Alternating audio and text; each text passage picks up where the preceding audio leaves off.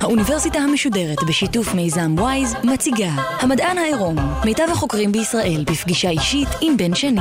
והפעם, הדוקטור תמר אילם גינדין, בלשנית איראנית וחוקרת במרכז עזרי לחקר איראן והמפרץ הפרסי באוניברסיטת חיפה. חלק א' ערב טוב למאזינים שלנו באוניברסיטה המשודרת בגלי צה"ל, ערב טוב גם לקהל שנמצא איתנו כאן בחיפה במקום שנקרא נולה סוקס ואני חייב לתאר לכם את מי שיושבת כאן לימיני זו פעם ראשונה שאני מראיין אה, מישהי שהיא עטויה ב... איך זה נקרא? מקנאה, זה סוג של היג'וב. נפלא שהגעת לבושה ככה לתוכנית שנקראת המדען העירום אני גם לא שותה בירה. לא שאתה בירה מ... לא, מ- אבל אנחנו יכולים לדבר על ערי בירה. הרי בירה והעיר נכון. בירה שאנחנו נתמקד בה היא שושן הבירה ברור. אוקיי, דוקטור תמר אילם גינדין היא האורחת שלנו, היא בלשנית ותחום המחקר שלה הוא איראן. אני חייב לומר לך שבדרך לכאן חשבתי לעצמי שיש מצב שמלבד המאזינים שלנו בגלי צה"ל והקהל שנמצא איתנו כאן שומעים את השידור הזה גם באיזשהו דסק, אני לא יודע, מנומנם או אולי שזוכר עכשיו אוזניים באחד מבסיסי ההאזנה שם באיראן אנשים שזה תפקידם להקשיב לכל מה שיוצא מישראל ובטח כשנשמע את המילה איראן אז האוזניים ככה מזדקרות והם רוצים לדעת על מה מדברים ברדיו הישראלי כשאומרים איראן.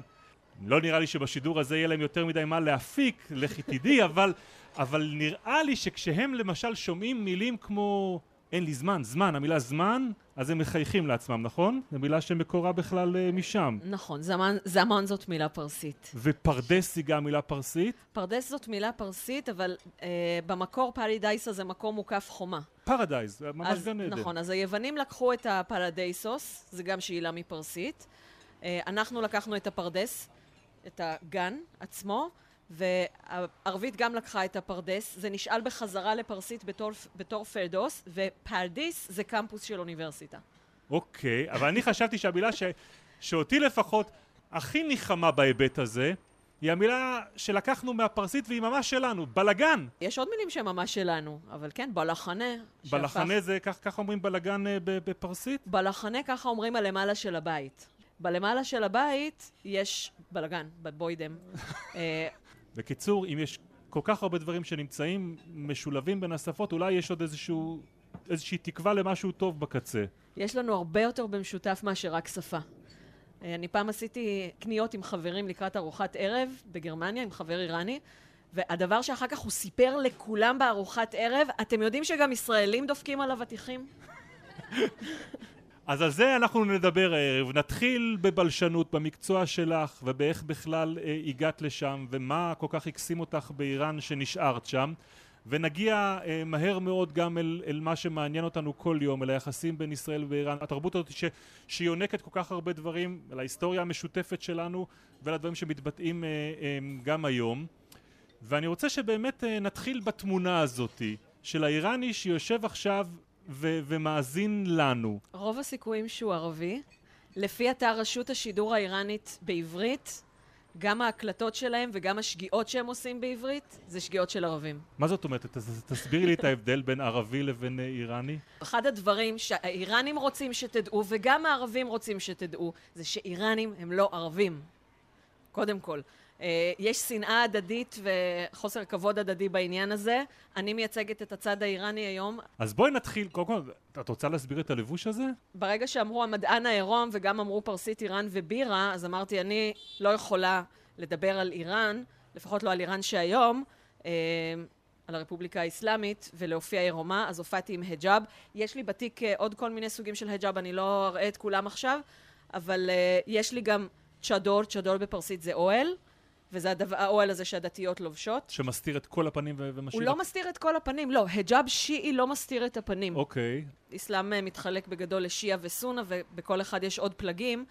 כל אלה שאתם רואים, שרואים עליהם רק את העיניים, או שיש להם רשת על העיניים, או שלא רואים כלום, אה, הן לא שיעיות. הן סוניות. ההיג'אב השיעי מראה את הפנים, ולכן איראן מספר אחת בעולם בניתוחי אף. אוקיי. כן. למי ששומע אותנו ברדיו צריך לתאר שאת יושבת כאן עם החיג'אב הזה, את מתכוונת לשבת איתו כל ההרצאה, או שאנחנו אה, נראה... אני לא יודעת, נורא נוח לי. אוקיי. דוקטור תמר אילם גינדין היא האורחת שלנו במדען העירום בגלי צה"ל. את רוצה להסביר לנו מתי ילדה מזהה שמילים זה הדבר שמעניין אותה? אה, לפי המיתולוגיה המשפחתית, אני לא זוכרת את זה כי הייתי בת שלוש, אה, אמרתי סבתא בתיה ישנה וסבתא אסתר יושנת. שזאת הבחנה מאוד, זאת הבחנה של בלשן אמיתי, כי בלשן אמיתי לא אומר סבתא בתיה מדברת נכון וסבתא אסתר טועה. בלשן אמיתי אומר אלה שני הדיאלקטים שיש, אלה שתי הצורות שיש, בלי שיפוטיות. ובלשן זה אומר שאת שולטת בהרבה שפות, או שאת חופרת בתוך השפה ש- שבה את שולטת? בלשנות זה שם של שני מדעים שונים. אני בלשנית סטרוקטורליסטית, תבניתית, שזה אומר שאני באמת חוקרת שפות ספציפיות ולא את המושג שפה באופן כללי, שזה תחום אחר שגם קוראים לו בלשנות גנרטיבית. אני לא חוקרת מה שמתחולל במוח, אלא את אבני הבניין של השפה. למדתי משהו כמו 21 שפות. אה, מה זאת אומרת למדתי משהו כמו 21 שפות? למדתי זה לא אומר שאני זוכרת את כולם. חלק מהם זה ברמה של היי ביי, נגיד באלבנית אני זוכרת איך להגיד אסור לעשן. אבל אם עכשיו תשבי מול ערוץ טלוויזיה אלבני, כלום, אני לא זוכרת. לא תביני כלום. אני לא זוכרת. למדתי, אני זוכרת אה, מבנים תחביריים, שיש שם מבנה שדומה לפרסית ואין בשום שפה אחרת, אבל אני לא זוכרת את השפה עצמה. והאם- לנהל שיחה אינטליגנטית אני יכולה בעברית, אנגלית ופרסית. זה הכל? אה, בצרפתית אה, אני צריכה שבוע כדי אה, להשתפשף. בגרמניה אני מסתדרת. כמה זמן לוקח לך לרכוש שפה? תלוי מה זה לרכוש שפה. אני יכולה לקרוא הרבה יותר מהר ממה שאני יכולה לדבר, כל אחד מאיתנו, זה יותר קל. לקרוא אבל זה אומר להבין? לקרוא בעזרת מילון, ומכיוון שגם יש לי הרבה שפות, ואחת השפות הראשונות שלמדתי, אני חושבת החמישית או השישית, אה, הייתה סנסקריט, זה נותן בסיס מאוד מאוד מוצק אחר כך ללמוד את כל השפות האחרות. אז מה, את, את פשוט כמו, איך נגדיר את זה, שחקן שלומד מחזה, וכשהוא מפסיק להתעסק בו, השורות נעלמות והוא מפנה במוח מקום לשפה חדשה? אה, לא בדיוק, כי אני, אני לומדת את כולם במקביל, זה יותר כמו ענף ספורט אולי, שאני... כשאתה לא מתאמן אז אתה שוכח, אבל ברגע שאתה חוזר לזה, זה חוזר. איפה זה שימושי? אני קיבלתי לא מזמן הצעה, אני עכשיו הולכת, השפה הבאה שלי היא בסקית. כי, כי באמת, קיבלתי הצעה שאי אפשר לסרב לה, ואכן לא סירבתי לה, מהאקדמיה ללשון בסקית, לתרגם ספר שירה מבסקית לפרסית. אז עכשיו בואי נדבר באמת על, ה, על העניין הזה של הפרסית. כי מאיפה ילדה שגדלה ב... ירושלים, גדרה, אין לך במקור שום אה, שורש, הוריי אשכנזים. עדה. מאיפה המילה זה הראשונה מגיע? שלימדתי אותם בפרסית הייתה הווה פעימה רובעי, שזה חטיפת מטוסים ב-1994, כשהדייל האיראני חטף מטוס והנחית אותו בעובדה ועצרו אותו, ולא ידעו להגיד לו על מה הוא עצור. אז לימדתי את המשפחה שלי להגיד הווה פעימה רובעי. אבל את כבר אבל- שלטת פרסית באותה תקופה? אה, כן. מתי זה בכלל הגיע? את זוכרת את המפגש הראשון שלך עם פרסית? המפגש הראשון הראשון שלי עם פרסית היה בטיול השנתי של כיתה י"א, כשהיינו בחדר שלוש בנות בחדר של שש, אז הייתה אה, בחורה שעלתה מאיראן כמה שנים קודם, ולא היה לה עם מי להיות, אז היא הייתה איתנו בחדר, ואנחנו לא נתנו לה לישון כל הלילה. תחקרנו אותה כל הזמן, איך זה להיות במלחמה ואיך זה להיות באיראן. כלומר, אז התעורר העניין שלי באיראן בכלל. נשארנו חברות כמובן עד סוף התיכון. אה, וגם קצת אחרי. ואחר כך אה, בצבא, אני אמנם למדתי בקורס של ערבית משמונה בבוקר עד אחת בלילה, שמונה חודשים, אבל אחר כך נחשפתי לאיראנים ולפרסית. כי אני ו- מתאר לעצמי, את אומרת כיתה י"א, וכבר מתחילים לחשוב צבא, עבור הצבא זה בטח נכס מאוד אה, חשוב שיש מישהו שם שיודע לדבר איראנית. אתה יודע אה, לדבר אני לא, פרסית. לא ידעתי לדבר פרסית, לא למדתי ממנה ממש את השפה, ככה קצת, עשיתי חמש יחידות צרפתית. ובכיתה ז'-ח' למדתי ערבית, ואחר כך בצבא למדתי ערבית, אבל בשירות הצבאי עצמו נתקלתי באיראנים, והתאהבתי בשפה, והתאהבתי בתרבות, במיוחד התאהבתי בבישול, ופשוט עברתי צד. הלכתי ללמוד בלשנות, כי זה מה שרציתי. אני גם, לא הזכרתי קודם, אני דור רביעי לבלשניות. סבתא רבתא שלי הייתה אשכנזייה שלימדה צרפתית בדמשק. אה, לסבתא שלי היה תואר שני בלשון עברית. דודה שלי אה, מורה לעברית וניהלה את האולפן בירושלים. הבת שלי גם בלשנית דור חמישי, גם היא התחילה בגיל שלוש. אה, אז בלשנות הייתה בחירה טבעית. לא הבחירה הראשונה, אחרי שהצבא לא נתן לי לצאת למעבדות במתמטיקה כימיה, הלכתי ללמוד בלשנות. אבל אני רוצה לשאול באמת על זה, את אומרת, לומדים ערבית בצבא. מה ההבדל בין הערבית שלומדים בצבא לבין הערבית שלומדים אותה באוניברסיטה? אה, דבר ראשון, האינטנסיביות. באוניברסיטה אני גם יכולתי להשוות בתור תלמידה. באוניברסיטה אתה עושה עוד מיליון דברים. אה, אתה צריך לעבוד, יש לך דירה, יש אה, משפחה, חברים. בצבא זה תנאי פנימייה, שמונה בבוקר עד אחת בלילה אתה לומד. אבל אני שואל בכיוון אחר, אם יכול להיות שהצבא, באופן שבו הוא מלמד ערבית, מכוון אותך לתכלית מאוד מאוד ברורה, הוא מצייח אותך על דברים מסוימים שהוא, שהוא רוצה שאתה תשמע בתוך, ה, אה, בתוך השיחות, זה לא ככה? אה, אני לא, לא עסקתי בשמע, אני לא שומעת טוב, אני קראתי דברים, וברור, אוצר המילים שלומדים בצבא הוא לא אוצר המילים שאחר כך אה, משתמשים בהם באזרחות. אני תמיד אומרת, הערבית שלי, אה, אוצר המילים שלי הוא מסוג אינפג'רת קונבולה. Mm. התפוצצה פצצה. או, כן, זה מה ש... אני קורא לזה ערבית המחסומים ש... שאני רכשתי למשל במהלך האינתיפאדה.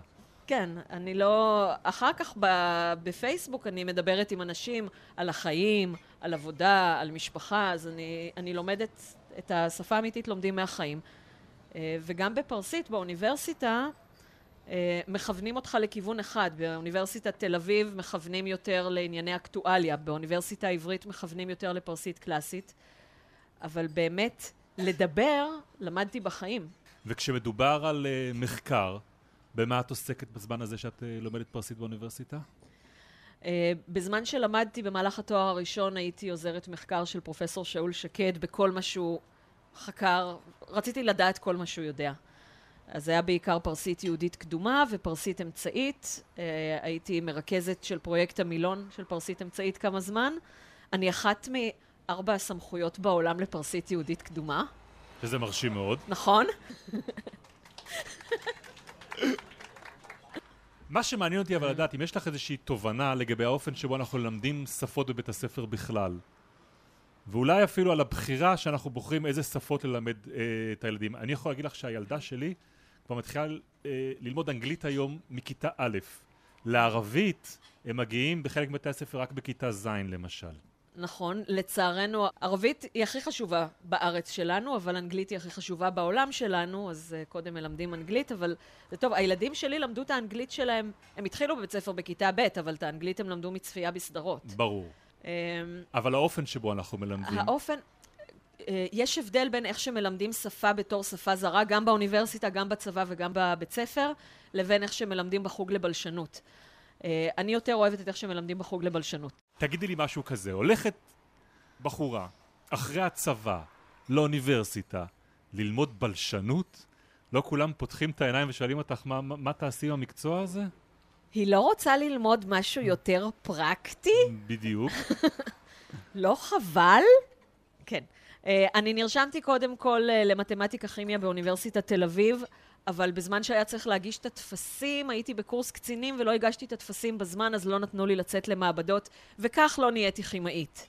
אה, אחר כך ניסיתי להתקבל לבצלאל.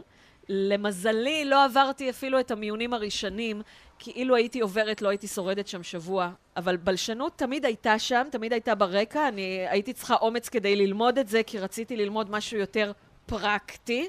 וגם בשנה ג' למדתי איפור מקצועי, וזכיתי במקום ראשון בתחרות איפור גוף ב-1997. יפה מאוד. אבל uh, ברגע שידעתי שבלשנות, אז ידעתי שאני הולכת לכיוון איראן, ושאני הולכת לכיוון איראן הקדומה. אם יש ביניכם אנשים שמתלבטים מה ללמוד, עם משהו פרקטי שמביא כסף, או משהו שטוב לנשמה, אני מזכירה לכם שיש הרבה יותר עורכי דין מובטלים מאשר בלשנים מובטלים. אז מקסימום אחר כך תעשו הסבה תלמדו שפת תכנות, אחרי שלומדים שפות זה גם ככה יותר קל, אה, תעשו הסבה לביטוח או משהו אולי פחות אה, טוב, אבל מה שאתם לומדים, תלמדו מה שאתם אוהבים. אה, במיוחד דוקטורט. דוקטורט חייבים להתחיל משהו שממש ממש אוהבים, כי לקראת סוף הדוקטורט אתם כבר לא רוצים לראות את זה. אז ספרי לנו באמת על דוקטורט. איך נראה מחקר? איך נראה תחום המחקר שלך? איך נראה, נראית עבודת מחקר של בלשן? עבודת המחקר שלי, מכיוון שאני מתמחה בפרסית יהודית קדומה, אה, כותרת של אה, עבודת הדוקטורט שלי היא פרסית יהודית קדומה, לשונו של הפירוש לספר יחזקאל, כתב יד פירקוביץ' 2682. ברור. אה, כן. כן. אני פשוט לקחתי טקסט בפרסית יהודית קדומה, שלא ידעו בדיוק ממתי הוא, רק יודעים לפי המאפיינים פחות או יותר. אחר כך מצאתי בו אזכור של אירועים מהמאה העשירית, אה, אז אנחנו יודעים שזה כנראה מהמאה העשירית בערך. ואיפה את הטקסט בכלל מצאת? זה טקסט אה, של אה, די הרבה עמודים, אה, 260 ומשהו עמודים, ולכן אף אחד לא הצליח לסיים אותו. הייתה לי באותה תקופה אה, שותפה ב-BA, שאיזה יום היא ממש, היא צעקה עליי, אין לך חיים! מה את עושה כל החיים שלך? אני עשיתי רפטינג עם אנשים שלא יודעים מילה אנגלית ולא יודעים איך נראה בקבוק קוקה קולה, ואת כל היום קוראת טקסטים. אבל כמו שהיא נהנית מלעשות רפטינג עם אנשים שלא יודעים איך נראה בקבוק קוקה קולה, אני נהנית מלקרוא טקסט שיש בו שני דיאלקטים, ובאחד כתוב הסט ובאחד כתוב הסט. זה... היהודים האלה עושים לי את זה. את לא צריכה להסביר.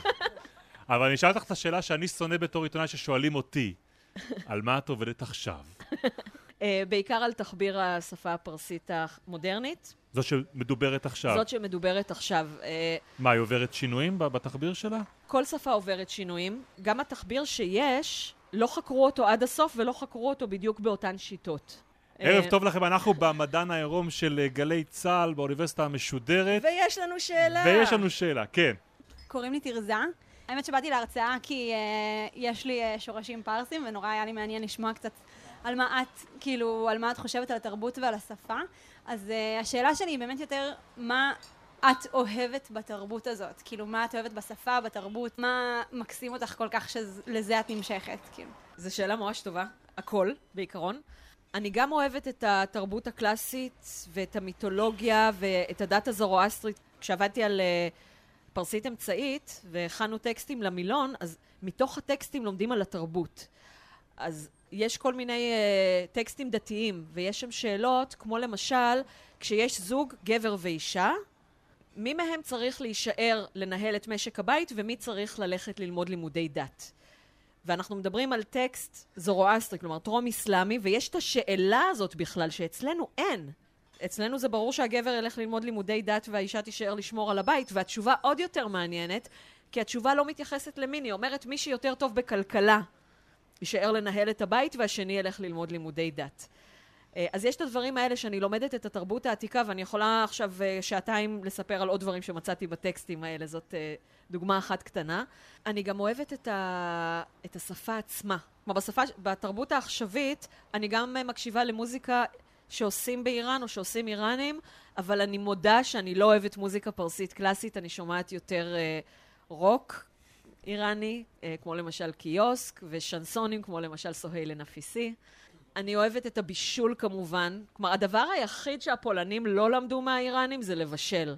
כי כל הקטע הזה של אימא פולניה, האימא האיראנית מכניסה אותה לכיס הקטן. בלחץ על הילדים לאכול, ובתתלבש יותר חם, ולא קר לך, ולחמם את הבית, ותרופות סבתא, ותתחתן, ותלמד, ותצליח. אה, זה לא סתם שהיה לנו אה, נשיא פרסי, למרות שעכשיו אנחנו פחות uh, גאים בזה, ורמטכ"ל פרסי וכו'. אבל הדבר שהפולניות לא למדו מהפרסיות זה לבשל טעים, וזה אחד הדברים הראשונים שמשכו אותי לתחום. למה את משמיצה את הפולניות? אני לא משמיצה, אני אומרת שהם למדו, הם פשוט לא למדו הכל. אוקיי. חבל. לאיפה זה הולך רחוק מבחינת מיתולוגיה, הקשר הזה, אה, איראן וישראל או איראן ויהודים? הרי אצלנו הספר המכונן זו, זו מגילת אסתר, אני מניח. יש אזכורים כבר קודם, אבל כן. זה, זה מה שכל ילד ישראלי יודע לתג, לדקלם. להם יש סיפור מקביל? אה, אחשוורוש הוא מלך אמיתי ומתועד. היה כזה. היה כזה. אה, אני אעשה פרסומת סמויה לספרי מגילת אסתר מאחורי המסכה, ואומר שאני קראתי את אחשוורוש במקור. אה, במקור זה אומר מה? איפה? פרסית עתיקה, יתדות. מוזכר שם מלך שנקרא אחשוורוש. שמו היה חשיירשה. והייתה לו. גם ושתי? לא, לצערנו לא. הייתה לו המסטריס, שיש אומרים שזה דומה לאסתר, ומי שיודע איך הולכות שאילות בעולם העתיק אומר שזה דווקא דומה לוושתי. כי אפשר לשחזר מהמסטריס משהו כמו ושטרי, והיא לא יכולה להיות ושתי כי היא נשארה אשתו של אחשורוש עד סוף מלכותו, ונשארה חזקה גם עד סוף מלכותו של בנה. אז אה, לצערנו היא לא. שני העוגנים במציאות אה, במגילת אסתר זה אחשורוש, חשיירשה, ושושן.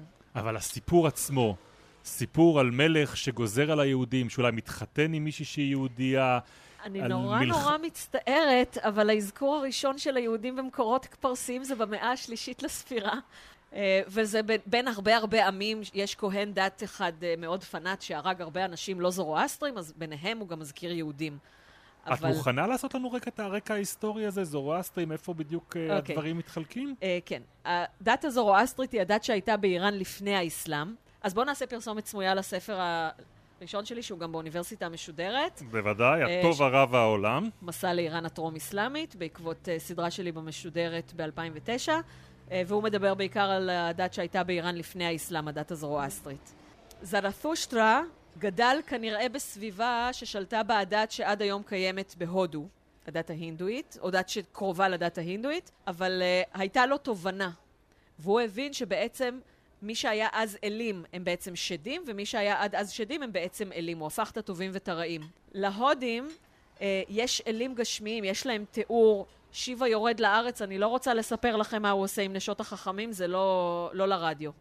אה, זה לתוכניות לילה יותר. Okay. כן. אה, האלים ההודים משחקים בקוביות, הם גם טובים וגם רעים, הם אה, חותמים, עושים הסכמים עם השדים ומפרים אותם, אבל האלים האיראנים הם רק טובים, הם טוב צרוף, והשדים הם רע צרוף, והם רק במימד הרוחני, כשהעולם שלנו נברא העולם הגשמי נברא בתור זירת התגוששות, כי רק בעולם הגשמי טוב ורע יכולים להתערבב. והמטרה שלנו כבני אדם היא להביא לאחרית הימים ולניצחון הטוב על הרע. זה מאוד מאוד בגדול. זה התקופה? זאת הדת הטרום-אסלאמית. לא יודעים בדיוק מתי זרתושטרה התחיל, אה, מכיוון שהדת הזורואסטרית, כתבי הקודש שלה הועלו על הכתב הרבה אחרי שהם התחברו. הם עברו בעל פה הרבה דורות, ואז הועלו על הכתב כשהבינו שאם לא יעלו על הכתב אז הכל יאבד. חושבים שהוא כנראה סביבות 1000-1400 לפני הספירה. הראשונים שמודים לאהור המזדל, האל האיראני הראשי, הראשון הוא דריווש. כורש עדיין מודה למרדוק, שזה האל הבבלי. מתי האסלאם משתלט גם על האזור הזה? אה, מהמאה השביעית עד המאה ה-12 מתחילה הפלישה האסלאמית, וכמו שהחברים שלי הלאומנים אה, מגדירים את זה, הם הרגו את אבותינו והם עשו את שואת האיראנים האמיתית. זה הכיבוש האסלאמי, ובתמורה אנחנו קיבלנו את הדת שלהם ואת הזהות שלהם וקוראים לילדים שלנו בשמות uh, אסלאמיים. ויש איזשהו אזכור ליהודים? איפה, איפה זה מתחיל? אני נורא מצטערת, אבל אין. אז נגיד, הצהרת כורש. כן. נכון? שעבורנו היא מכוננת. עבורנו היא מכוננת, אפילו כתוב בספר עזרא, שכורש uh, אמר שאלוהים ביקש ממנו, הוא רוצה להחזיר את, אה, לבנות את המקדש של אלוהים ולהחזיר את עם ישראל לארצו. אני נורא מצטערת. מה שכורש אומר בגליל כורש, קראתי את זה בתרגום כי אני לא קוראת אכדית באמת, עדיין לא. מה שכורש אומר, הוא מודה למרדוק שהשפיע עליו את כל הטוב הזה, והוא אומר, אני בניתי את כל המקדשים החרבים של כל האלים, אלה שקודמיי יחריבו, ואני החזרתי לכל האלים את האנשים שלהם. שיעבדו אותם. ואני מבקש מכל האלים להיות מליצי יושר שלי בפני מרדוק. אז אנחנו, אנחנו... סיפחנו את עצמנו בתוך כל העמים. כן. אבל בכל זאת, ממתי מתחילים להתייחס אלינו רק כשכבר יש uh, מדינה בשם ישראל? דבר ראשון, פרסית יהודית קדומה היא הפעם הראשונה שיש לנו תיעוד באמת שיהודים כותבים בפרסית. אין הרבה התייחסות ליהודים עצמם בתקופה הזאת. אבל uh, יש uh, היסטוריוגרפיה פרסית יהודית, דווקא יותר מאוחרת, שמדברת על כל מיני גזרות שהיו נגד היהודים uh, במאה ה-16, במאה ה-17. Uh, היו חוקים, חוקי טומאה נגד יהודים, כי יהודים הם כידוע טמאים. למשל שליהודי אסור ללכת בחוץ בגשם. אם טיפת גשם תיגע ביהודי ואחר כך מוסלמי ידרוך באותה שלולית, הוא עלול להיטמא. Uh, כן, מההיסטוריוגרפיה הפרסית-יהודית אנחנו גם יודעים שהם היו צריכים ללבוש כובעים מצחיקים, היה אסור להם אה, לנעול נעליים תואמות, כל מיני אה, דברים כאלה. דוקטור תמר עילם גינדין, תודה רבה רבה לך על השיחה המרתקת הזאת. תודה רבה. תודה רבה גם לקהל שלנו כאן בפאב שנקרא נולה סטוקס בחיפה, תודה לחברים שלנו בעמותת וויז. אה, אתם יכולים לעקוב אחרי המפגשים שלנו דרך הדף של האוניברסיטה המשודרת בפייסבוק. אתם יכולים להצטרף ולהיות חלק מה, מהמפגשים האלה כקהל, וכמובן אחר כך גם להאזין אליהם גם באפליקציה של אה, גלי צה"ל. אז לילה טוב לכולכם, ולהתראות במפגשים הבאים. Ba-da-ba-ba-ba.